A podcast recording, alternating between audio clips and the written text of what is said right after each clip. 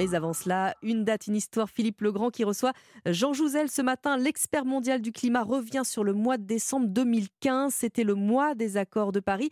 Il se veut optimiste pour aborder 2023, même si on l'a entendu, 2022 a battu tous les records de chaleur. Bonjour Philippe Legrand. Bonjour Lénaïque, bonjour à tous. Retour en décembre 2015. Bonjour Jean Jouzel. Bonjour euh, Philippe. Vous êtes l'un des climatologues les plus célèbres au monde. On parle de vous comme du monsieur climat en France et du prix Nobel de la paix consulté sur les questions environnementales et les conséquences du réchauffement climatique. Scientifique de renom, Jean Jouzel, vos découvertes en équipe permettent notamment de mieux comprendre l'histoire du climat, ce qu'il était au début de l'humanité et ce qu'il sera demain. Vous êtes plutôt optimiste tout en rappelant l'urgence à agir au plus vite pour les générations futures. Jean Jouzel, le monde des glaces et ce paradis blanc que vous auscultez pour mieux anticiper la montée des eaux et les bouleversements à venir. Votre dernier livre, Climat, parlons vrai, en témoigne. Ce matin, vous avez choisi que l'on se retrouve dans un lieu de vie ce 1er janvier. On y parle, on y bouge. Le ronronnement de la ville s'y fait entendre. Vous avez choisi aussi de revenir sur le 12 décembre 2015. Les accords de Paris prévoient une mobilisation de 55 pays pour une réduction des émissions à effet de serre. Thomas Levé, le directeur exécutif de la Caisse d'épargne Île-de-France, donne au micro d'Europe 1 un aperçu de ces accords aujourd'hui qui, d'une certaine manière, ont fait naître dans les entreprises ce que l'on appelle la RSE. Les problématiques RSE, comme les appelle de responsabilité sociétale, sont à la fois euh, audibles que ça veut dire. Accepter, parce que c'est des contraintes, et active, concrète. Jean Jouzel, on vient de l'entendre dans ce témoignage, les questions euh, climatiques euh, sont au cœur de nos préoccupations. Et vous avez choisi ce matin sur Europe 1 de revenir sur les accords de Paris. Pourquoi? Pourquoi 2015 eh bien, Je suis très attaché à cette idée de lutter contre le réchauffement climatique. Sommes-nous capables de prendre la mesure du, du réchauffement climatique? Et Je crois que l'accord de Paris euh, cas dans son universalité, est extrêmement intéressant. Le problème, c'est que eh bien, nous n'en respectons pas les objectifs pour le moment. J'espère que ces objectifs seront mieux pris en compte au cours de cette décennie. Mais pour cela, il faut, et c'est ce que j'ai dit et je redis, il faut vraiment que nous accélérions par rapport disons, à l'objectif ambitieux de limitation du réchauffement climatique à 1,5 degré. Euh, nous avons deux fois trop d'émissions 2030 par rapport à ce qu'il faudrait pour euh, avoir des chances de respecter cet objectif de l'accord de Paris. C'est aussi le message, c'est-à-dire pour moi cet accord est important, mais il est assez important de rappeler que euh, la seule façon de, disons, d'en, respecter les objectifs, c'est de changer, de modifier, d'accélérer notre lutte contre le réchauffement climatique de façon massive. Il y a une urgence? C'est ce qu'on comprend? Oui, c'est ce qu'on comprend. C'est-à-dire, je, je, crois que j'aime bien insister sur euh, la décennie 2020, la nécessité dès aujourd'hui de réduire nos, émissions de gaz à effet de serre. On a longtemps dit c'est vraiment à partir de 2020 qu'il faudra faire un effort, qu'il faudra que les émissions commencent à décroître. Et eh bien, disons, cette euh, affirmation reste tout à fait vraie, mais maintenant nous y sommes, c'est la différence. C'est-à-dire que maintenant, il, faut que nos émissions commencent à décroître. Or, elles n'arrêtent pas d'augmenter à l'échelle planétaire. Décroissent pas suffisamment rapidement en France. il faudrait qu'elles diminuent de deux à trois fois plus rapidement qu'elles ne le font actuellement. Donc euh, l'objectif 1,5 degré, ce n'est pas euh, une utopie. On, peut se dire qu'avec de la bonne volonté, on peut y arriver? Il faut plus que la bonne volonté pour respecter la 1,5 degré. Il faut un changement complet de mode de développement de nos sociétés et ça, on n'en prend pas peut-être la, route.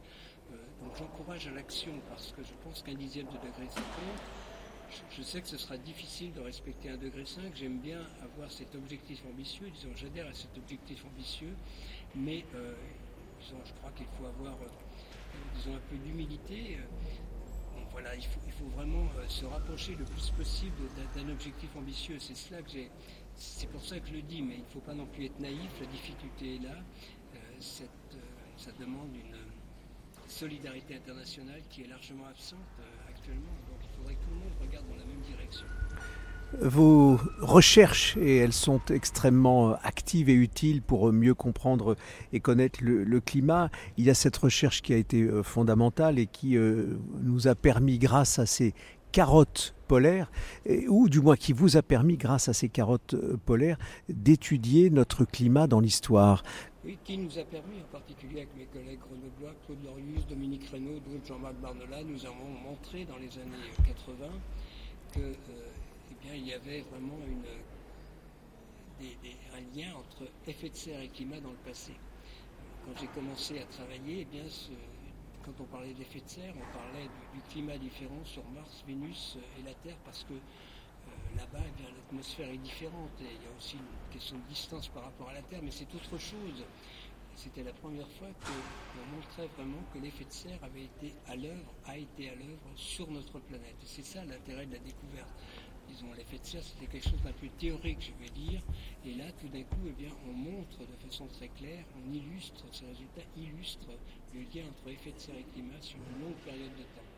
Jean Jouzel, aujourd'hui, vous publiez Climat, parlons vrai avec euh, Baptiste Denis, un livre d'entretien avec ce titre, Parlons vrai, titre fort, euh, parce qu'on n'aurait pas, euh, dit, depuis toutes ces années, dit tout ce qu'on doit savoir. Oui, mais justement, l'intérêt, c'est, disons, Baptiste est un jeune journaliste, enfin maintenant il travaille euh, dans une entreprise, mais il a une formation de journaliste, il est venu me voir et, c'est l'idée euh, effectivement aussi de s'adresser aux jeunes, de, disons, de parler vers, à sa génération et voilà, effectivement le titre Parlons vrai me plaît bien, je crois que euh, le GIEC parle vrai aussi, mais parle, ne s'adresse pas forcément disons, aux citoyens, euh, c'est pas si facile. Donc euh, je, crois que derrière euh, des rapports du GIEC sur lesquels nous appuyons beaucoup, je m'appuie beaucoup dans ce livre, hein, bien sûr, tous les travaux de mes collègues, eh bien il y a aussi besoin d'une communication beaucoup plus directe et beaucoup plus simple.